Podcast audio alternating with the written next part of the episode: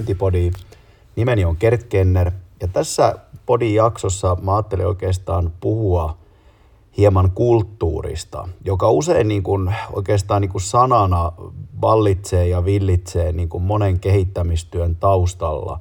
Mutta kuitenkin niin kuin lähtökohtaisesti mä oon itse vaan huomannut matkan varrella, että jos kulttuuri on niin kuin väärä, niin lähestulkoon mikään muukaan kehittämisessä ei onnistu. Ja nyt tietysti tämän jakson näkökulmana mulla kulttuuri on ehkä niin kuin yrityksessä laajemminkin. Tietysti ennen kaikkea puhun nyt enemmän niin kuin myyntikulttuurinkin merkityksestä, mutta jos nyt aletaan niin kuin miettimään kulttuuria ihan sanana, niin ainakin itse henkilökohtaisesti en koe laisinkaan miellyttäväksi sitä, että mä niin kuin tavallaan puhuisin myyntikulttuurista jonain muuna kulttuurina kuin vaikka yrityskulttuurista. Että nämähän tarkoittaa käytännössä yhtä ja samaa asiaa. Ja tuskin säkään niin kuin kuuntelijana nyt kyseenalaistat kulttuurin niin kuin merkitystä, varsinkin ylipäätänsä kaikessa liiketoiminnan menestymisessä. Ja tämä vanha kuuluisa Peter Druckerin kyseisen kirjailijaprofessorin sanonta, että kulttuuri syö strategiaa aamupalaksi, on mun mielestä aika oivallisesti sanottu, koska se niin oikeastaan kiteyttää juuri sen, että vaikka kuinka esimerkiksi myynnissäkin, niin sä teet erilaisia suunnitelmia tai vaikka kuinka sä rakennat erilaisia huippuja, jopa disruptoitavia toimintamalleja, niin jos se ihmisten henki, intohimo, asenne, tahtotila niitä asioita kohtaan on vääränlainen, niin tuskin tuut käytännössä niin kuin onnistumaan. Ja tätähän Druckerkin tässä omalla sanonnalla, jota aika paljon täällä nyt jo vuosikausia jo mantran tavoin on hoettu, niin on, on niin kuin tarkoittanut. Ja mun mielestä niin kuin sanonta itsessään on niin kuin siltä osin tosi, tosi osuva. Tota, kulttuurin merkitys on siinä mielessä tärkeä, mutta sitten taas jos me palataan siihen, että miten niin kuin kulttuuriin voi ylipäätään niin kuin vaikuttaa näin niin kuin kehittämisen näkökulmasta, niin me mennäänkin niin kuin aika vaikealle aihealueelle ainakin mun mielestä, koska joku aikana osuvasti sanon, että en lähde edes tätä keksimään itse, että kulttuuri on oikeastaan vaikutusta kaikesta tekemistä, mitä yritystoiminnassa niin kuin tapahtuu. Ja tämä ehkä tietyllä tavalla myös tämä sanonta mun mielestä hyvin niin kuin kiteyttää tämän kulttuurin monimuotoisuuden. Kulttuurissahan haasteena vielä tietysti se, että se elää ja hengittää, että me ei voida niin kuin missään vaiheessa todeta vähän niin kuin myynnissä tietyllä tavalla, jos katsotaan vaikka, että okei, että nyt päästiin tavoitteisiin ja me onnistuttiin, niin kulttuuri ei ole kuitenkaan sellainen tietty stabiili olotila, johon pyritään, ja sitten kun me siihen päästään, niin eräällä tavalla me voidaan kiinnittää sitten huomiota johonkin muuhun, eli se elää, ja totta kai se elää niin kuin jatkuvasti eri tilanteiden mukaan, mitä markkinoilla tapahtuu, se elää sen mukaan, että heti kulttuurillahan luonnollisesti on vaikutusta tai kulttuuriin, kun sä palkkaat uuden henkilön tai joku, joku toinen henkilö sulta lähtee. Ja tämähän tekee tietysti tästä kulttuurista, ehkä niin kuin kulttuurin ymmär, ymmärtämisestä ja kehittämistä hyvinkin niin kuin vaikeaa. Mutta mä kuitenkin aihealueeseen ajattelin tarrata, koska mä oon itse henkilökohtaisesti niin kuin kokenut, että vaikka niin kuin hyvin todennäköistä onkin, mitä sanoin jo sanontona, että kulttuuri on seurausta kaikesta toiminnasta, niin mä oon vaan huomannut tässä matkan varrella kehitystyössä, että erityisesti kaksi asiaa ovat niinku sellaisia, joilla on todella suuri merkitys tämän kulttuurin kannalta. Mutta ennen kuin mä menen näihin kahteen asiaan niinku sen syvemmin ja ajattelen, että niinku tuon ainakin omia oivalluksia tässä podcastin jaksossa, niin ehkä mä yhden asian haluan kuitenkin niinku sanoa aika suoraan, ja se on se, että kyllähän kulttuuri korreloi, tai korreloi suoraan johtamisen laadukkuuden kanssa. Eli, eli kyllä se niin kuin johtamisella ja johtajalla on aika iso merkitys se kulttuurin niin kuin onnistumiseksi, ainakin hyvän sellaisen. Ja mulla on usein tapana ollut sanoakin, että jokainen yritys on johtajansa näköinen. Se on tavallaan jopa ihan käsittämätöntä, kun mä sitä niin kuin mietin, koska aika paljon tässä yli kahdenkymmenen vuoden kehitystyöaikana on erilaisia kulttuureja ja työyhteisöjä tavannut, ja kyllä niin kuin jotenkin tämä niin kuin väittämänä vaan niin kuin kaikkiin näihin lukuisiin yrityksiin pätee aika hyvin, ja se on jopa sillä käsittämätöntä, että on sitten kyseessä pieni yritys tai yritys, jossa on tuhansia, kymmeniä tuhansia ihmisiä, niin sillä johtajalla ja johtamistyöllä on jäätävä iso merkitys. Mutta mä en kuitenkaan tässä kyseisessä jaksossa sitä johtamistyötä vielä sen suuremmin käsittelevä. Mä haluan ottaa niin kuin kaksi ehkä vähän pienempää aihealuetta kuin vaan niin kuin laaja johtamisen teema, jolla niin kuin suoraan on mun mielestä ainakin henkilökohtaisesti vaikutusta niin kuin kulttuurihyvyyteen. Ja mitä ne kaksi asiaa sitten ovat? Niin mä sanon, että ne on arvot. Ja sitten toinen, jonka mä oon huomannut, jolla on todella suuri merkitys kulttuurin kannalta, on niin kuin palkitseminen. Ja palkitseminen ehkä nyt sellaisena, kun mä tähän aihealueeseen vähän tarkemmin menen, niin ei, ei pelkiltään tietenkään rahana, vaan ylipäätänsä palkitseminen myös niin kuin viestinnän näkökulmasta. Että erittäin oleellisia asioita, että joilla me pystytään mun mielestä suoranaisesti saamaan vaikutusta sen kulttuurin hyvyyteen tai yhtä lailla sitten huonouteen. Eli arvot ja palkitseminen. No jos mä nyt niin kuin alkuun muutaman sanan kerron arvoista, niin mua niin kuin välillä vähän jopa pännii tietyllä lailla se, että tästä ei ole kauan aikaa, kun yksikin asiakas niin kuin heitti vähän, vähän tota, kylläkin provokatiivisesti tahallaan, mutta et kyllä siinä niin kuin totuuden iva oli mukana, että hei Kert, että sä kun puhut tästä arvomaailmasta, niin eikö no arvot on nyt jo aika niin kuin yhdeksänkymmentäluvun tai kaksituhattaluvun alun juttuja, ja musta siinä mielessä niin kuin tavallaan tämä hauskuus tässä piili, että mähän nyt naureskelin siinä siinä sitten samalla ja sitten vähän niin kuin avansin sitä omaa mielenjuoksua, että mun mielestä mun täytyy itse sanoa, että nykypäivänä arvot on ehkä niitä kaikkein tärkeimpiä niin kuin liiketoimintaan ja myyntiinkin liittyviä asioita, joita kannattaa niin kuin määrittää. Et edelleen me ehkä niin kuin eletään vähän siinä käsityksessä, että arvot, jotka aikanaan aika monikin loi sillä tavalla, että joo, että nyt joku johtaja siinä konjakkinahkaisessa nahkatuolissaan niin viidessä minuutissa keksii ne tyypilliset arvot, mitä näitä nyt onkaan, että hei, tämä olisi hyvä, että asiakaskeskeisyys ja, ja kustannustehokkuus ja, ja tota, ympäristöystävällisyys. Ja tietyllä tavalla, kun näitä niin kuin tapoja miettii, niin joo, että tämä on aika old schoolia ihan rehellisesti sanottuna, että nyt joku johtaja määrittää ne arvot jossain sikari kabinetissaan ja sitten niistä tehdään semmoinen upea, mahtava huoneentaulu ja kaikkien pitää opetella niin kuin ulkoa. Ja sä olet jollain tavalla huonompi ihminen, jos et saa niitä ulkoa siitä opetella. Ja mun mielestä tämä maailma on sitä mennyttä maailmaa, että tämä on todella old schoolia. Se on sitä yhdeksänkymmentäluvun tai kaksituhattaluvun alun kulta-aikaa, kun kaikki johtajat näitä arvoja määritteli ja sitten laitti mahtavaa internettiin ja kaikille niin kuin näkyville. No mikä on sitten niin kuin nykyaikaisempi tapa, niin ensinnäkin se, niin kuin varmasti hyvin tiedät, että kun me puhutaan niin kuin yrityksen arvomaailmasta, niin sun kannattaa osallistaa siihen kaikki ihmiset mukaan. Ne kaikki, jotka siinä arjessa on mukana ja toimii niiden asiakkaiden kanssa ja luonnollisesti myös keskenään ihmisinä. Ja mun mielestä tämä on erittäin tärkeä asia, että ihmiset siis otetaan tähän arvokeskusteluun niin kuin mukaan. Toinen asia, joka mun mielestä arvomaailmassa nykypäivänä, jos mietitään, että mikä on niin kuin tärkeää ylipäätään, että arvojen kautta johtamisen ja sitä kautta kulttuurivaikutuksessa, niin älä niin kuin näitä tyypillisempiä arvoja, jotka vaan kuulostaa niin kuin hyvältä, niin nyt niin kuin laita vaan, että pohtikaa aidosti sillä porukalla niin kuin sitä, että tota, mitä se meidän yritysbrändi ja mitä me halutaan edustaa toisillemme ja yhtä lailla niin kuin asiakkaissa. Ja sitten ehkä se kaikkein tärkein asia, jota mä painotan aina arvomaailmaa niin kuin määritel- määriteltäessä, että mun mielestä hyvä arvo tai hyvät arvot tavalla tai toisella kuvastaa sitä niin sanottua niin kuin tavoiteltavaa käyttäytymistä tai taitoja, mitä me haetaan. Eli, eli tietyllä tavalla hyvät arvot, kun kuvastaa näitä kahta tekijää, niin me pystytään niin kuin jatkuvasti peilaamaan siinä arjessa eri tilanteissa, että onko nämä arvot käyneet miten hyvin toteen. Ja tämä on mun mielestä semmoinen tosi tärkeä tekijä, joka ehkä tästä vähän niin kuin vanhan maailman arvo keskustelusta usein jäi niin kuin kokonaan pois, että mitä niin kuin käyttäytymistä tai taitoa, mitä me tavoitellaan, niin oikeasti niin mit, mitä me niin kuin haetaan meidän ihmisiltä. Ja sitten just se, että sä jatkuvasti arvioit eri tilanteissa sitä. Kun sä meet myyntikäynnille tai sulla on jonkinlainen asiakassuhde syntynyt, kuinka hyvin nämä arvot toteutuu niin kuin tässä tapauksessa. Kun sä teet asiakkaalle jonkun projektin tai toimitat jonkun tuotteen, miten tämä arvomaailma niin kuin näkyy sitä kautta. Kun sä johdat tai oot vaikka tosissaan niin kuin tiimityössä. Miten tässä asiassa ne arvomaailmat niin kuin, ja ylipäätään arvot niin kuin näkyvät? Ja sitä kun jatkuvasti pohditaan ja peilataan eri tilanteissa, niin mun mielestä ne arvot alkaa niin kuin tietyllä tavalla aidosti ja oikeasti niin kuin elää toteen itseään.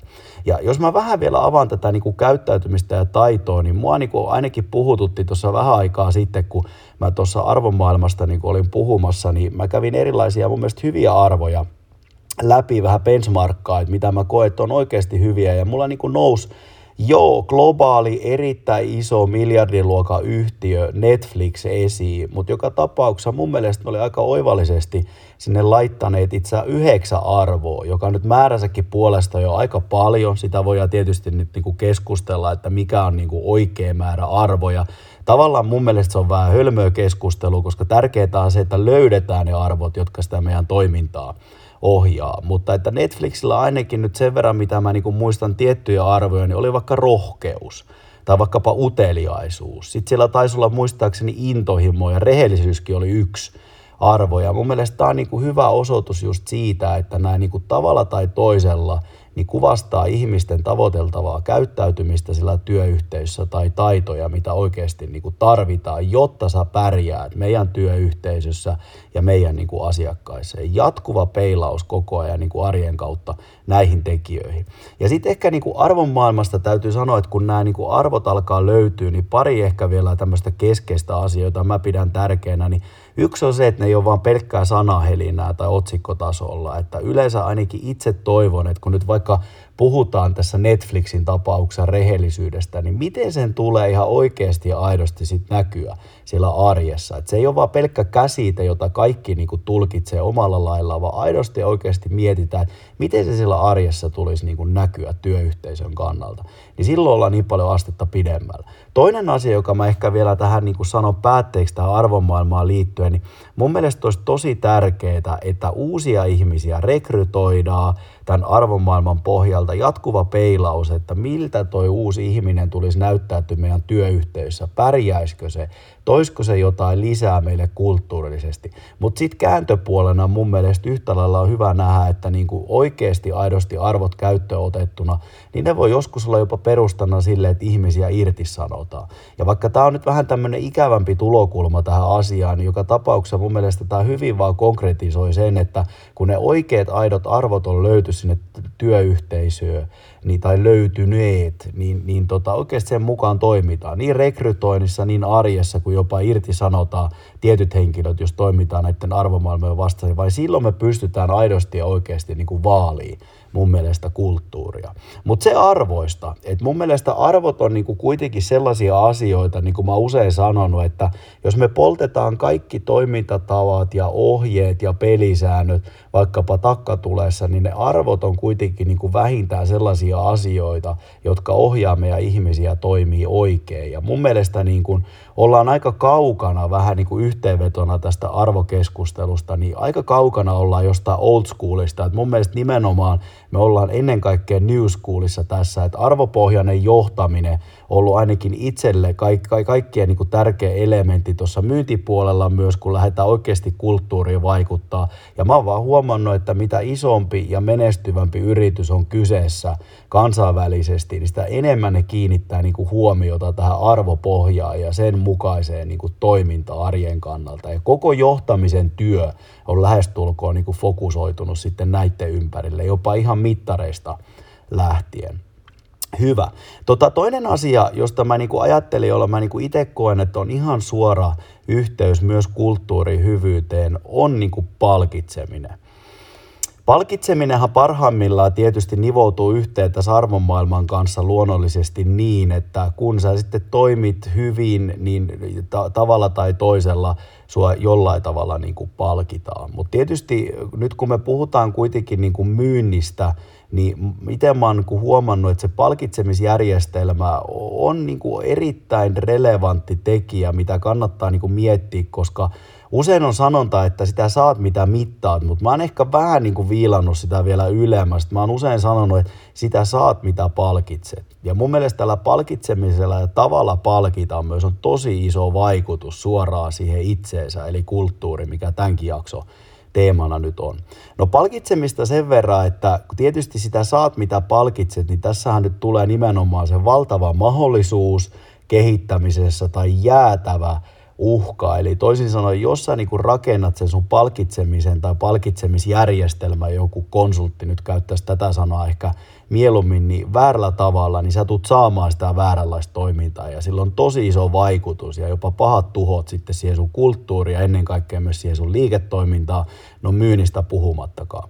Ja mun mielestä tämä palkitseminen on kyllä sellainen asia, että ensinnäkin palkitaan reilusti, se on tosi tärkeä elementti tuossa ja ehkä toinen, jos me mietitään niin kuin myyntiin liittyen, niin se palkitseminen ei tavallaan tapahdu vähän niin kuin mututuntumalla, mututuntumalla siis anteeksi, vaan että ihan oikeasti niin kuin faktoihin perustu. Eli ei me voida irrottaa nyt niin kuin mittareita tai mittareiden kautta laitettavia tavoitteita mun mielestä millään tavalla palkitsemisesta.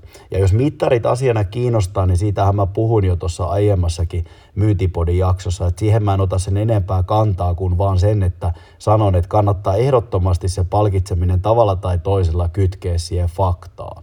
Ja sitten oikeastaan päästään niihin varsinaisiin niin kuin palkitsemisen erilaisiin keinoihin.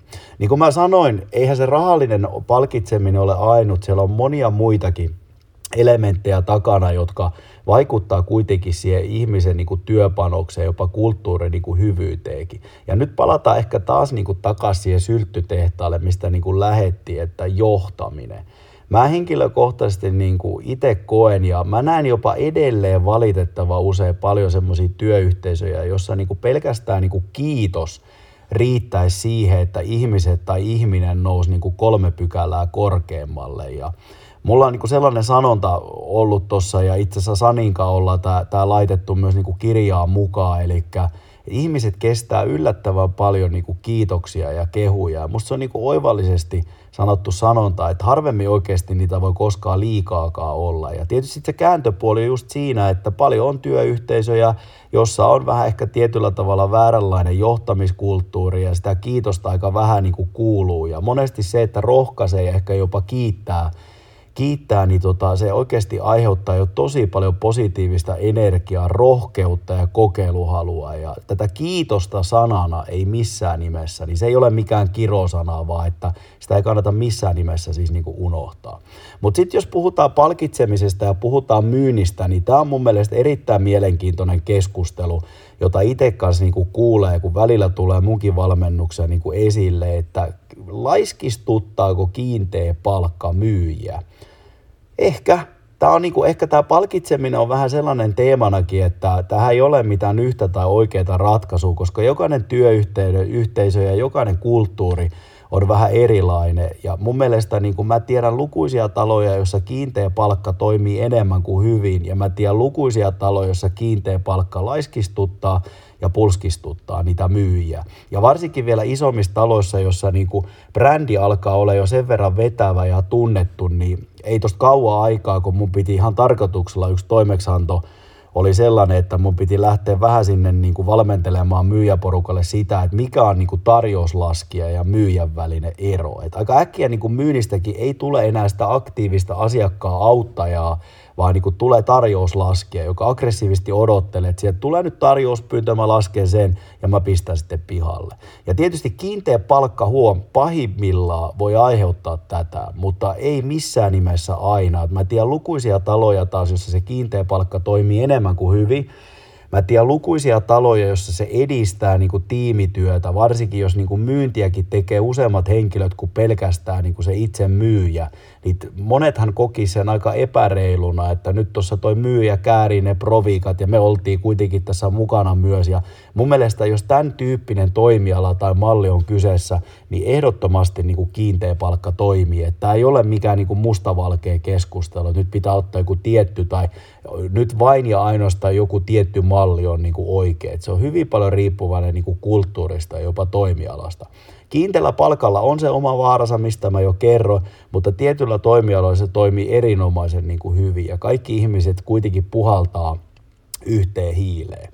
No sen mä oon kyllä huomannut vähän kytkettynä tähän kiinteä palkkakeskusteluun, että myynti on kuitenkin niin kuin kilpailuhenkinen laji ja se on myös tuloslaji. Että vaikka niin kuin myyjillä olisi kiinteä palkka, niin tota, suosittelen lämpimästi, että joitain tiettyjä niin kuin kampanjoita välillä kannattaa tehdä, koska ne tuo semmoista kivaa kilpailuhenkeä, eikä se tarkoita sitä, että sen voittaja nyt automaattisesti saa jotain tuhansia tai kymmeniä, kymmeniä tuhansia niin kuin euroja tilille, vaan jotain pientä muistamista, vaikkapa ei joku elokuva, leffa, lippu, mikä onkaan, mutta et se, että myynti on kuitenkin sellainen hyvällä tavalla kilpailuhenkinen laji, niin tämmöiset pienet kampanjat sen päälle, että on kiinteä palkka, niin on mun mielestä erinomaisen niin kuin hyviä. No tota, jos vielä muutama sana puhutaan rahasta, niin sitähän on tietysti tosi monella myynni, myynnillä ja myyjällä niin kuin tällainen osaprovisio, eli sulla on niin kuin tietty kiinteä palkkaosa ja sitten tietty on niin kuin provisiomallia. Mun täytyy niin kuin sanoa, että tämä on ehkä niin kuin mallina se kaikkeen käytetyn myynnissä, ja osittain mä näen, että ihan syystä kiinni, että taas palataan nyt tähän, että kiinteällä palkalla ei ole itsessään mitään väärää, mutta jos suinkin on mahdollista kuitenkin yksilöpohjaisesti rakentaa, tai miksei vaikka tiimipohjaisestikin, se, että sulla tietty osuus tuo kuitenkin se perusturva, eli se kiinteä osuus, että sun ei tarvitse lähteä räpiköimään ja ahdistumaan, että sulla on kuitenkin tavallaan semmoinen henkinen hyvä turva siitä kiinteästä osasta, niin miksei voisi palkita sitten tekemistä se loppuosaa. Ja itse ainakin on, niin kuin suosittelee sitä lämpimästi, ja mun täytyy sanoa, että paljon palkitsemisjärjestelmiä, tapoja niin kuin su- suunnitelleena, niin aika usein lopputulemaan juuri se, että on jonkinlainen tällainen osaprovisiomalli. No sitten oikeastaan kysytään myös multa sitä, että no miten sitten puhdas tulospalkkaus, että toimiiko niin kuin se? Ää, toimii ja ei toimi. Et tässä taas tullaan tähän tulospalkkauksen vaara se, että sulla on siis pelkästään provisioon pohjautuva palkkaus.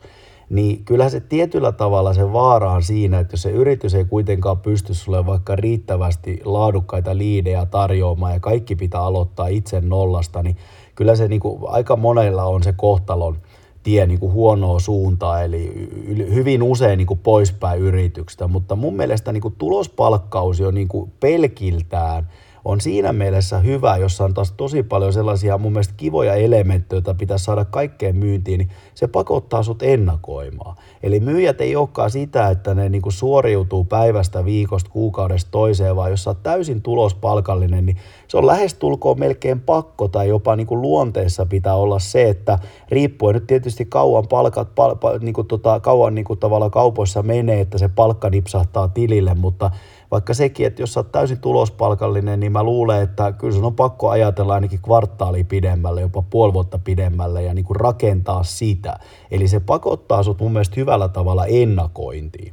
Ja mun mielestä ennakointi on niin kuin hyvä, koska paljon niin kuin myynnissä just näkee sitä, että liian reaktiivisesti tehdään asioita. Et sit kun huomataan, että sitä tilauskirjaa ei olekaan enää, niin sit aletaan paniikissa niin kuin sohimaan ympäriinsä. Jos sulla on puhdas tulospalkkaus, niin tietyllä tavalla sulla on vähän pakkokin ennakoida, koska sun palkka on niin kuin riippuvainen siitä, että mit, mi, mistä mä saan vaikka kolmen kuukauden päästä niin voita leivälle. Ja tässä on mun mielestä erittäin hyvä elementti niin kuin mukana. Mutta sitten se vaaran paikka.